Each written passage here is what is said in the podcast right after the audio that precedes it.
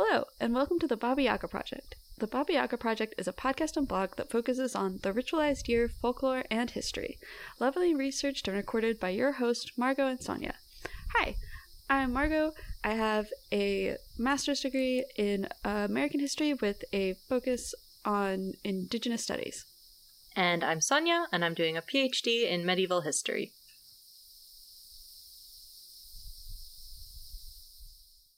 All right, welcome this week's episode of the Baba Yaga Project. Today we are talking about courtship rituals. So, how people found a partner in the past. This was back before the days of Tinder or Bumble or I don't know, eHarmony. Match.com. Yeah, okay, Cupid. How you find Bay? Yes, exactly. Before, you know, you, you couldn't slide into someone's DMs. You'd had to just slide up to them at a bar and hope for the best. I guess. But we're going further back than that. Yeah, way to the way, way, way. Way superty duperty back Yeah. to the Middle Ages because, I mean, let's be real, courtship for the most part in, you know, the classical world was like, well, your father spoke to my father, and they have come to an agreement about when we are to be wed. But once we start getting into the Middle Ages, by and large, um, especially throughout a lot of Europe, we're starting to see more choice, basically, in terms of your, you know, marriage partner, essentially. Uh, mostly because, as we talked about before, in Europe generally, and especially in the Western areas of Europe, the marriage age climbs higher and higher as people start to move away from intergenerational households where a bride would move into her groom's family home and starts moving into, you know, kind of a proto nuclear family where a husband and wife set up their own home after their marriage. Right. Which means that, you know, there's a you're you're a lot older, A, when you're Mhm. getting married. You're not 12, so you know, you probably have some of your own ideas and your own ability to uh, go after those ideas. And it's also the fact that since the two of you were going to be not just romantic partners, because let's be real, romance was like nice, but definitely not the main purpose of marriage. You were basically looking for someone who, if you were wealthy, was going to secure alliances and that kind of thing. Um, but if you were poorer, right, you are some like you're picking somebody who is going to run your household with you, who is going to Yeah. either run a farm with you or who is going to run the family business with you. So if you're the blacksmith, right, like you need someone who you are going to be in close quarters with and working with all day, every day, basically. So you, you really got to be able to get along and work together. And I think that's kind of the first thing I want to establish is that when we're talking about these courtship rituals today in the main episode, I am talking about, you know, peasants, urban commoners, maybe up to the, you know, trades people, merchants, etc. There was not a lot of choice if you were royalty, aristocracy, nobility, because there was just way too much at stake. They're like, no, you can't choose who you're going to marry. Uh, I already made a betrothal for you when you were about six months old because we really need Spain to like be on our side in future wars. So sorry, you have to marry this princess instead of that one. Yeah, you were part of our peace treaty with France. Yeah, exactly. You were the bargaining chip. Whereas, you know, when the, uh, the basically the lower down you are on the social totem pole, basically, The more freedom of choice you have. yeah, just because there's Sort a lot of. less at stake. Yeah. Yeah, and we're going to go into that. So basically, we're going to treat this as a my half of this episode is the medieval dating show where we go through and you pretend to be a contestant and we'll tell you how you have to pick your your love. And my half is why were things bad in colonialism? Yeah, just all the trigger warnings for that half of the episode. Yeah, if you uh we'll put the I'll we'll put the timestamp for the if you don't want to hear about awful stuff Yeah, In we'll the- also yeah audio description. we'll also give you a warning in the episode itself. Yeah. To be like, it's time to go now. The game show part is over. Yeah.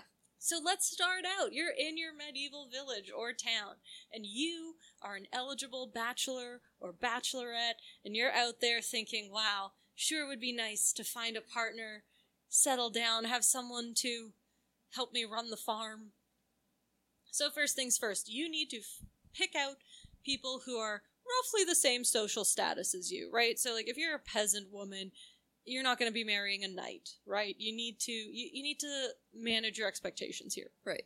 However, if you can find someone who's like a little higher status than you, so much the better. We actually have a lot of records, especially from the high and late Middle Ages, you know, once people start writing things down a bit more, of people trying to marry up the social ladder, essentially. Right. So we see this with both men and women. Typically, when we're looking at women, it'll be a situation where, okay, maybe you're the village blacksmith, but you're able to scrape together like enough money that your daughter is able to marry like a silversmith apprentice or Right. journeyman, right? And then she gets married, has a child, and maybe those two scrape together enough money and marry their daughter off to the son of a goldsmith. And, like, obviously, that's just. it- It's an example, but like that's the kind of social climbing you would see through Like generations. one step up every time. Yes, exactly. Um, but we also see this with men towards women because a lot of the time, if you were, say, an apprentice of a master craftsman, Right. then, you know, you'd maybe look and say, huh, he has a daughter who is roughly my age. It would behoove me to maybe get on her good side because she already knows how to do stuff in the in the craft shop Keep it in the family. Right? Keep it all in the family. And then also, when Master Craftsman dies, I am his son in law, so I get to inherit part of, or if he has no sons, maybe all of, if I'm lucky, his workshop. Right. So, you know, there's a lot of, of that, of like social climbing that way. However, you also have to be careful about this because you need to make sure that you're not like related. Like they have to be in the same social status as you, Right. but they can't be close enough in your circles that you're going to be related to them. Because, like, yes, obviously today there are, you know, you're not to like marry your immediate family or anything. However, it was a lot more strict in the Middle Ages. Um, the church had a rule that you could not marry a relative even if you only had a great great great great great grandparent in common which would mean you could not be more closely related than i believe seventh cousins Yeah, it's something like that. which for the most part um you know this really like only came into play super often when we are looking at you know royalty and aristocracy because again they're the ones keeping enough records, Records of their family yeah, line. that you could figure out if you have a great great great great great great great grandparent in common and you know kind of the whole point of that is you know you they didn't want all the royal f- hey hey boys Me no. Me no. so the whole point of that is that they were trying to prevent all of the aristocratic and royal families from just constantly inbreeding so that was Yeah, really who that rule was a great idea. Yeah, looking at you, Habsburgs. However, in the Fourth Lateran Council in 1215, the church reduced this to having a great great grandparent in common. So it became a little a, a little more loosey goosey, you know. It's like second cousins. yeah, it's like you can be, yeah, I guess second cousins you're allowed now. So Habsburgs. um, the other thing was that would- would have actually been a lot more um, relevant to you know common people was like other ties that weren't necessarily blood that could prohibit marriage. So, for example, if you are a godparent and a godchild, your mm-hmm. adult godchild cannot marry you because you are seen as being spiritually related Oh. because Right. being a godparent, right, like that essentially made you like a, also close in-laws were a no-no. So like, you know, Brother in law, sister in law. yeah, exactly. Like if your if your sister dies, you can't just like swoop in and marry her husband. They're like, nah, like you're already family, you can't do that. So once you have determined that you are not related by blood or spiritually or legally, but that you are of similar enough social status that you like have a shot, you need to figure out if this is a person of ill repute or if they are respectable. So for this one, you're gonna have to go off of local reputation. So if you're looking for a woman, you need to find someone who is honorable, i.e., chaste, i.e., a virgin, preferably, because you know you want to know those kids are yours. Right. And really, that's that's about what you're looking for. You know, I mean, it's also good if she's like generally well known to not. I don't know, be out here swindling people or anything. But for the most part, the big the big question is is is she out just sleeping with everybody? Or anybody, really. That's that's the problem. That's the question. Whereas for a man, you know, you want to know that he's respected in the community and like seen as a trustworthy, decent guy generally. Because you know, you don't want to be tying yourself for like to life to a knave, to a coward, to a, A drunkard. drunkard. You know, because then later you might have to turn him into a cuck, and then everyone's making fun of you, and it's a whole time. And people who listen to the bonus episode would get that. Now it's step three time to get to know each other more personally. So now that you've determined that this person is neither a knave nor a rapscallion nor a woman of ill repute, right. you can go and you know maybe maybe strike up some conversation. And at this point, you know, through the Middle Ages and the early modern period, there's more and more freedom for you know young people to kind of socialize a little bit. So Mhm. maybe this is going to happen at a pub, a tavern, festivals, marketplaces, literally out working in fields. Basically, any kind of social situation. So, you know, again, it's really important that you're going to be compatible with this person. Like, the big emphasis was yeah, you should, like, care about each other. Like, don't get me wrong, it's not like people didn't develop feelings and, like, didn't love each other but I think it was a lot. There was a lot more concern about, like, it was less concerned about like, is there like passion and romance and fire, and more like, is this like a long term, steady, sustainable relationship where we can like be life partners and work together? Right. Because yeah. uh, again, you're not just signing up to be sexy romance time partners. You're signing up to like be co-owners of a farm or business who are both having to work together on stuff. yeah, exactly. So now that you have, you know, gotten to know each other a little, you think, "Wow, this is this could this could be the real deal. We're pretty compatible. I could I could work in the fields next to you for the rest of my life. It's time for you to show some interest." Right. So what's the first thing you're going to have to do? Well, first one I would say is you're going to have to try a love token. Some common ones include brooches or badges, especially little heart-shaped ones Aww. which are both decorative and held your clothes in place, right? Like if you have your Yeah. cloak or your whatever. Um, they've actually found like dozens of these little badges, like in the like uh, sediment of the River Thames from the Middle Ages. Like they were a very, very common token Aw. between lovers, both you know before and after marriage. Like when I'm saying lover, I mean as it, like the person who you love, not Yeah. you know, not not like a salacious lover. um, it was also pretty common, right, for a woman to give a man something that she had sewn. So, you know, like her handkerchief or other, you know, little little fabric items. Uh, and she might scent it with her favorite perfume, and he could like tuck it into a pocket, or you know, as you see in like movies and stuff, right? Like the knight ties his lady's handkerchief to his arm, and we're going to talk about courtly love in the bonus episode if you want more, more of that sweet, sweet romancing. Uh, the other thing is that ordinary people would look at what wealthy people did and then would copy it in miniature. So if you're a wealthy person, you want to give your lover a little like like a, a gift. You might do something like fancy shoes and combs and jewelry and little decorative boxes and stuff, right? Yeah. So what poorer people would do, you could buy or make these things in miniature.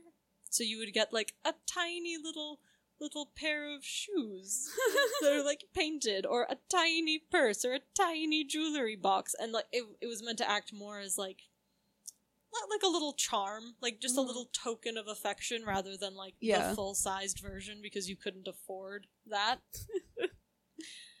and they were these would be actually especially um common before things had gotten like serious because Right. they're they're pretty ambiguous, right? Like you can still give that gift to someone where you're like, mm, like you know, here's here's this tiny pair of shoes I carved you and painted painstakingly. And like you, you could still get away with being like just friends though, just as friends.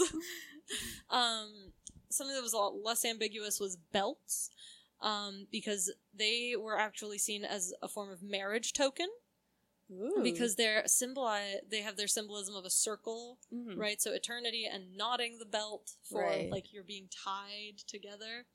Um, so there, archaeologists have found belt fittings in silver showing two clasped hands and inscriptions such as "amor," as in love, um, which could have been as marriage gifts or as gifts between like courting or loving people. Right. There has also been a love token of a spur, like as in like for horses, that was found near the War of the Roses battle site at Tau- Towton, Tout, with the inscription "In loyal love, all my heart." Hmm. So That's weird. yeah, I mean, kind of weird, but also just like kind of kind of cute. And I don't know. I think it's kind of nice because we have this idea that people were like, ah, like I have no feelings. I just Yeah, no, I'm just yeah. social climbing, and I'm like cold and calculating, and it's like. Oh, like I went out and got you this heart-shaped brooch because I thought it would be nice. and then, of course, the you know ultimate love token is the ring, which Right. were already a part of the betrothal and marriage ceremonies, and the, this is like ancient tradition, like it dates back to like antiquity. Mhm. Um, that you could wear your ring on your third finger on the left hand because there was believed that there was a direct vein that led directly to the heart in that finger, Mhm. which I mean they all do, but you know, you know what I mean. It- it- anatomy was kind of confusing back then. Um, and the thing is, rings could be made with precious metals and stones, so you know royalty would have obviously much fancier rings. But Yeah. because bone is so easy to carve, even people who had basically nothing could have these very elaborate rings if they took the time to like yeah. carve them out. And it was also, you know, this sort of um, public versus private, even within the rings, because it was also quite common, especially amongst the literate classes, basically. Um, and uh, generally, once uh, literacy became more my more more widespread, um, would be inscribing little love messages inside the ring. So that is not just like a trend of the last few decades or whatever. That has been going on since, you know, forever, where it would be a little message just be- just between the two of you.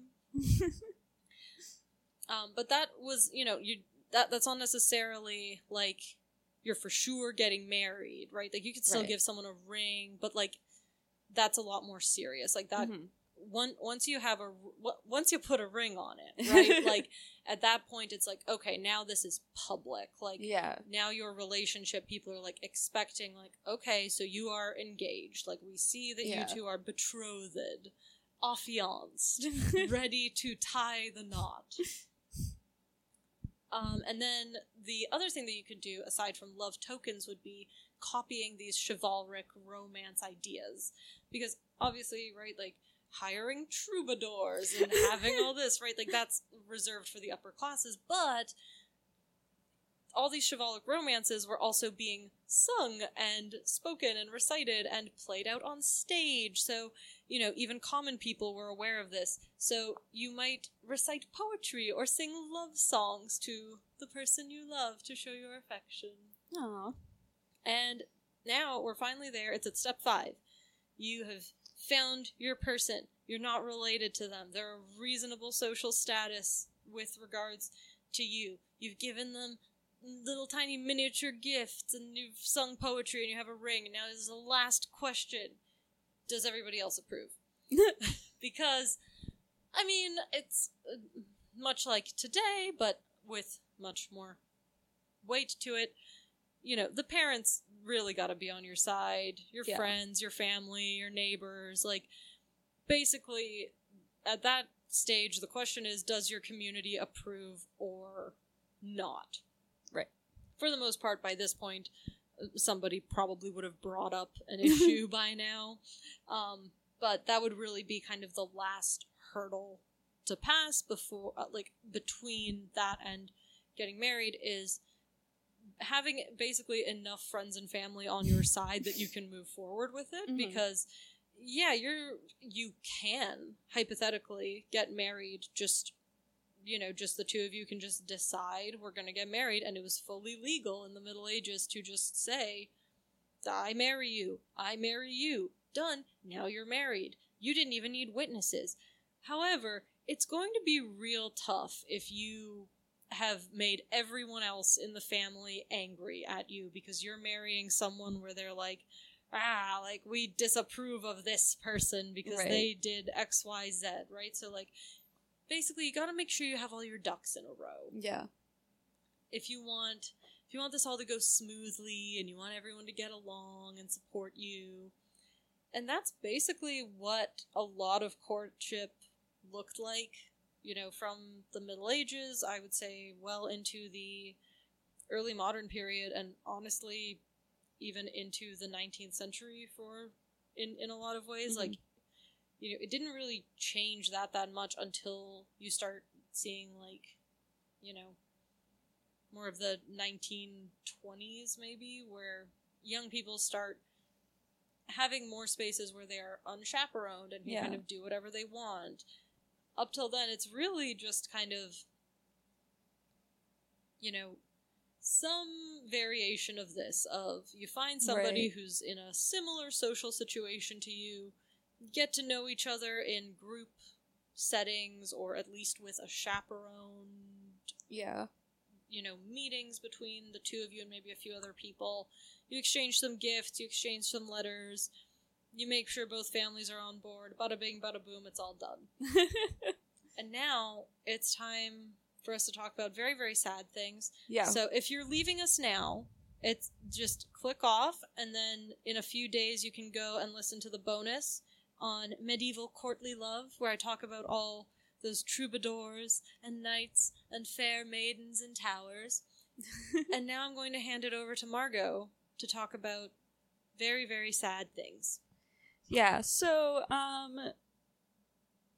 this is our moment where you can see that like we don't necessarily do our research together because we're making a radical aggressive tonal shift. yeah i don't think we've ever done our research together No. even once No. Um so yeah, I uh tr- again trigger warning if you don't want to talk about or you don't want to hear about um essentially just sexual assault, uh don't stay on for the rest of this time. So, uh like Sonya said, the uh, the process of marriage stayed the same in at least like colonial communities until we have the shift the major shift in youth culture in the 20th century. Um, it would have been supervised and like watched over and you would have had to have consent from like families in order to like move forward. All of that stuff was also true in um like colonial america. Obviously things were a little different in indigenous communities because there was a different kind of agency for women in a lot of indigenous communities and the like choices and the process of making a choice for marriage but i'm going to talk about that probably more next week when we have like our marriage episode. Um but for today i'm talking about how we think about how do I phrase this? I'm I'm going to talk about like the reason that I'm putting this in this episode is sort of that it's, you know, often when these courtship situations go wrong or are absent, right? How that's how I got down this weird rabbit hole. Um but something sort of interesting is happening in this realm of historical study. Um, until relatively recently, it seemed to be a sort of understanding in the historiography that either assault of this nature was very uncommon. Um, you know, it was something done by the depraved, uh, or was like exclusive not exclusively, but was mostly um, the realm of like war crimes, that kind of thing, uh, which I'm sure comes up in the the chivalry, the codes of chivalry, right? So clearly it was a problem. But there's this idea that like people didn't talk about this kind of stuff in the past, um, or at least in like the early modern period, um, these colonial periods. Um, and we think that there's like not a a record a historical record to look at but if you can expand the ideas of how you're going to look at like court cases and things um, you can really find a really plentiful uh, like archive of instances and like in-depth records of what people were thinking about how they were conceiving of these acts of aggression. Um, and so like we see in the 1970s when we get a lot of feminist scholarship um, people started talking especially um, no so yeah um, a lot of mostly um, women historians and feminist scholars start talking about the the history of rape, essentially, is what we're right. talking about. Yeah. Like, I'm gonna use that word for the rest of it, especially because it's a a distinct legal term, especially at this time. There is a difference between an assault, which carries lesser charges, and even an assault of sexual nature and rape. Right. Um, that those are distinct legal categories at this time. Um, yeah, because there's a difference legally between like if yeah yeah the an assault on someone's person yeah versus a sexual assault or a versus, coerced yes. sex act yeah. like they had all of these various categories at the time um, and not all of them were if you're just looking at like the larger court records of what people were charged with what they ended up going to prison for um, it's often just written as like assault or assault on a person um, and very rarely rape because rape is a capital crime. Um, so like you had to be willing to hang a person for this. Yeah, it's also that you know, unfortunately, as I mean, in a lot of case, and, and also um, because you know, as we know today, there's still a lot of stigma around it, and in yes. the past, even more so. So you didn't necessarily want it on the record that yeah, you know, an un uh, like especially for an unmarried woman mm-hmm. to have it on the record that she'd been raped because then there's a whole like you know yeah. tarnishing of her reputation. Yeah which is bananas. Um yeah so it becomes like pretty clear as we move through the 1970s that um as people start combing through documents right at first glance, it might seem like the documented numbers are really, really low. They're not regular occurrences, and that's why a lot of, especially male historians, um, would suggest that like this was not a regular occurrence. But if you look at um so like not if you look at the depositions, if you look at the larger like court records of what was actually said in the trial, if you look at how they were covered in newspapers, etc., you might be able to identify such prosecutions as like sexually related assaults. Um, and uh, part of the reason that I said earlier that this was like a distinctly colonial conversation is that when you look at those records, the only discussions that you see are of white women. If it's being recognized at all, if it's being taken to the court at all, it is because it ha- a, a white woman was assaulted. Um, African American women, Native American women, um, and especially anyone who was enslaved, uh, would not be able to bring anyone to court. Um, there's literally not a single rape conviction against a white man um, for raping an enslaved woman uh, between the years 1700 and the Civil War, like at all. And you know, we can look at other records that we have. Um, a lot of writing by abolitionists where they're like, there are so many white men that we know are, you know, neighbors, friends, whatever, who have children with their slaves. So we know for a fact that like this is happening.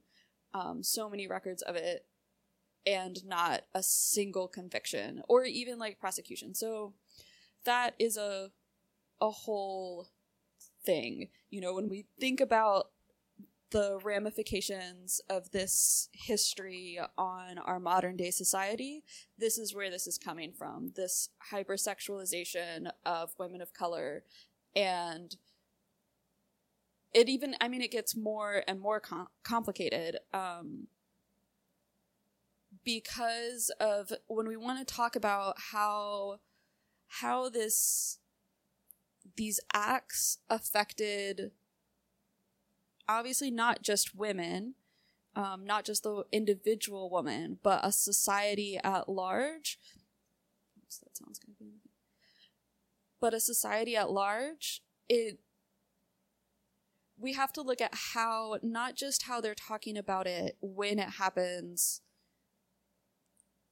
in real life when it is brought to the courts when people are discussing an actual instance but how it's being used for rhetorical effect and that is where we really realize just how common this must have been to be used in the way that it is so we have this idea of people in the past being very prudish, of especially people in the early modern period being very prudish and not talking about sex at all, and especially not talking about coerced sex. But they did. There is not a type of, like, a genre of printed material where they did not have some discussion of sexual assault. Yeah. Um, just it, really, this does not like people don't start to become super prudish and censoring and being like, oh, that's like secret. We can't talk about anything related to sex until the Victorians. Yeah. Prior to that, like, it's because the Victorians were so prudish, at least, you know, in their in in their uh like public life i Mhm. guess like that i cannot speak on their private lives but you know whereas yeah uh early modern world medieval world classical world it's yeah sexual assault is being discussed openly sex in general there's you know just it, it's a very it's not treated as this like secret thing that no one must speak of Yeah. So it's in everything and it's used to specific uh, rhetorical effect for certain things. So um, we have records, right, of like multiple founding fathers debating like the punishments for this crime, um, talking about, you know, like meeting accused attackers or most often for like the founding fathers in that period um they're talking using the uh, accounts of British soldiers attacking colonial women um, as a way to propagandize, essentially. Um, and you have that happening on both sides. So royalists are saying like they're the colonial men are making this up to try and discredit our rightful rule of the colonies. And the colonial men, you know, on the other side in the colonial newspapers, they're saying, look at all of these horrible things that are being done. I, you know, they're just out here to attack our women and to take our land and like do all of this stuff. Um, they're using it in this very specific way of like, they're going to disempower the men by attacking their women. And so it really doesn't have it's like particularly disturbing the rhetoric because it doesn't seem to have anything to do with the actual women. We see it in other instances in the time as well, right? There's all of these um in on the other side of the Atlantic in Europe where we have like all of these conflicts between Catholics and Protestants. Um, on either side, uh, it's Catholic men are going to come in and attack Protestants, or Protestants attacking Catholics. It was mostly anti Catholic rhetoric. Um, so, an example is um, 1753's Popish Cruelty Displayed, um, which was about Irish attacks on Protestants, um, claiming that Protestant ministers were quote quote that Protestant ministers were tied to trees and forced to watch the basest villains ravish their wives and daughters before their faces. Um, which, like, was. Like, it becomes such a clear, like, metaphorical discussion, not about isn't it horrific that these violent acts are happening to women, but isn't it terrible? Like you can see from who they're talking about there, right? Whose perspective they're asking the reader to be in that of the men tied to trees, watching something being taken from them. Well, yeah, because rape Yeah. is a property crime, Yeah. Margot. You're taking a man's rightful property by sleeping with. I'm saying sleeping with. Yeah. Raping his wife because, you know, then if she has a kid, you don't know if it's yours or not. And it's even worse if you rape his daughters because then how is he ever going to marry them off if they're not pure virgins? Yeah. Yeah, it's And as it- horrific. to be. It, Yeah. It's, it's messed up. and as we get further and further into um like toward the 19th century we see um discussions in the americas about the necessity to control enslaved populations the necessity to prevent slave rebellions by saying that oh well their mission in getting rid of the white men is to come and rape all the white women. Um and so like you can by by studying this like I want I want to make sure that there that we understand that there's like a clear reason in having discussions like this. Because one of the things that we can do with this study of sexual assault is map very neatly the power dynamics of a society. Especially in these metaphorical discussions who is being attacked who are they being attacked by and who is being harmed by the attacking right? That's going to show who is empowered and who is disempowered. Who is showing up in court records and who isn't and how does that line up to like birth and death records? You know that's how we can really see um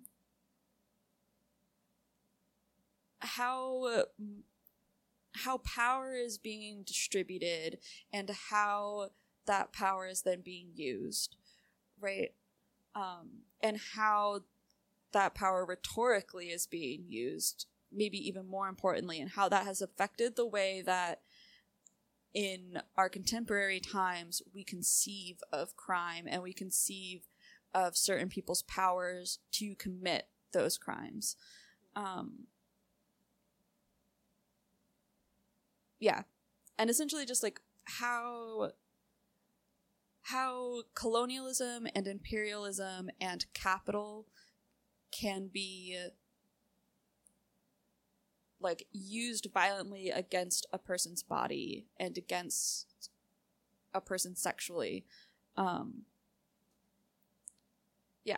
There's not like a super neat place to put in this discussion which is why i was just like we're we're putting it here Yeah, it's kind of the the anti courtship, if you will. yeah You know, like I talked about basically the the nice side of, you know, people looking for a life partner, Mhm. whereas you took on the side of, but what about when people are just out here raping people and using, you know, enacting violence on women yeah for, you know, power yeah, for power like Yeah. that's the only reason this Yeah. is not like it's n- yeah. Like to, to be clear, I'm not like, oh, you're so overcome with feelings that you just, you just Yeah. you can't control yourself. No, I mean in terms of like, it, on on one hand, right, like you're doing these courtship rituals, in part because yeah, you do want like an actual relationship with Mhm. a person and have this like normal and and socially acceptable outlet for like sexual desires versus instead taking sex and turning it into a weapon basically. Yeah. A way to control populations that you are enslaving a way to destroy a society as part of your larger genocide. Yeah it's a a bad time was had by all. Anyway tune in next week when we talk about the wedding season. We're we're in wedding season right now. Wedding season. Legal sex yeah have sex legally and socially acceptable. And socially acceptably i guess. Yes yes. I don't know. Have sex in a socially acceptable way. Yeah there, we go. all right see you next time. Thank you for listening to the Baba Yaga Project, and as always, thank you to all our patrons for making this project possible. Please follow us on Twitter, Instagram, and on our website for the most up to date happenings. Also, please consider supporting us on Patreon.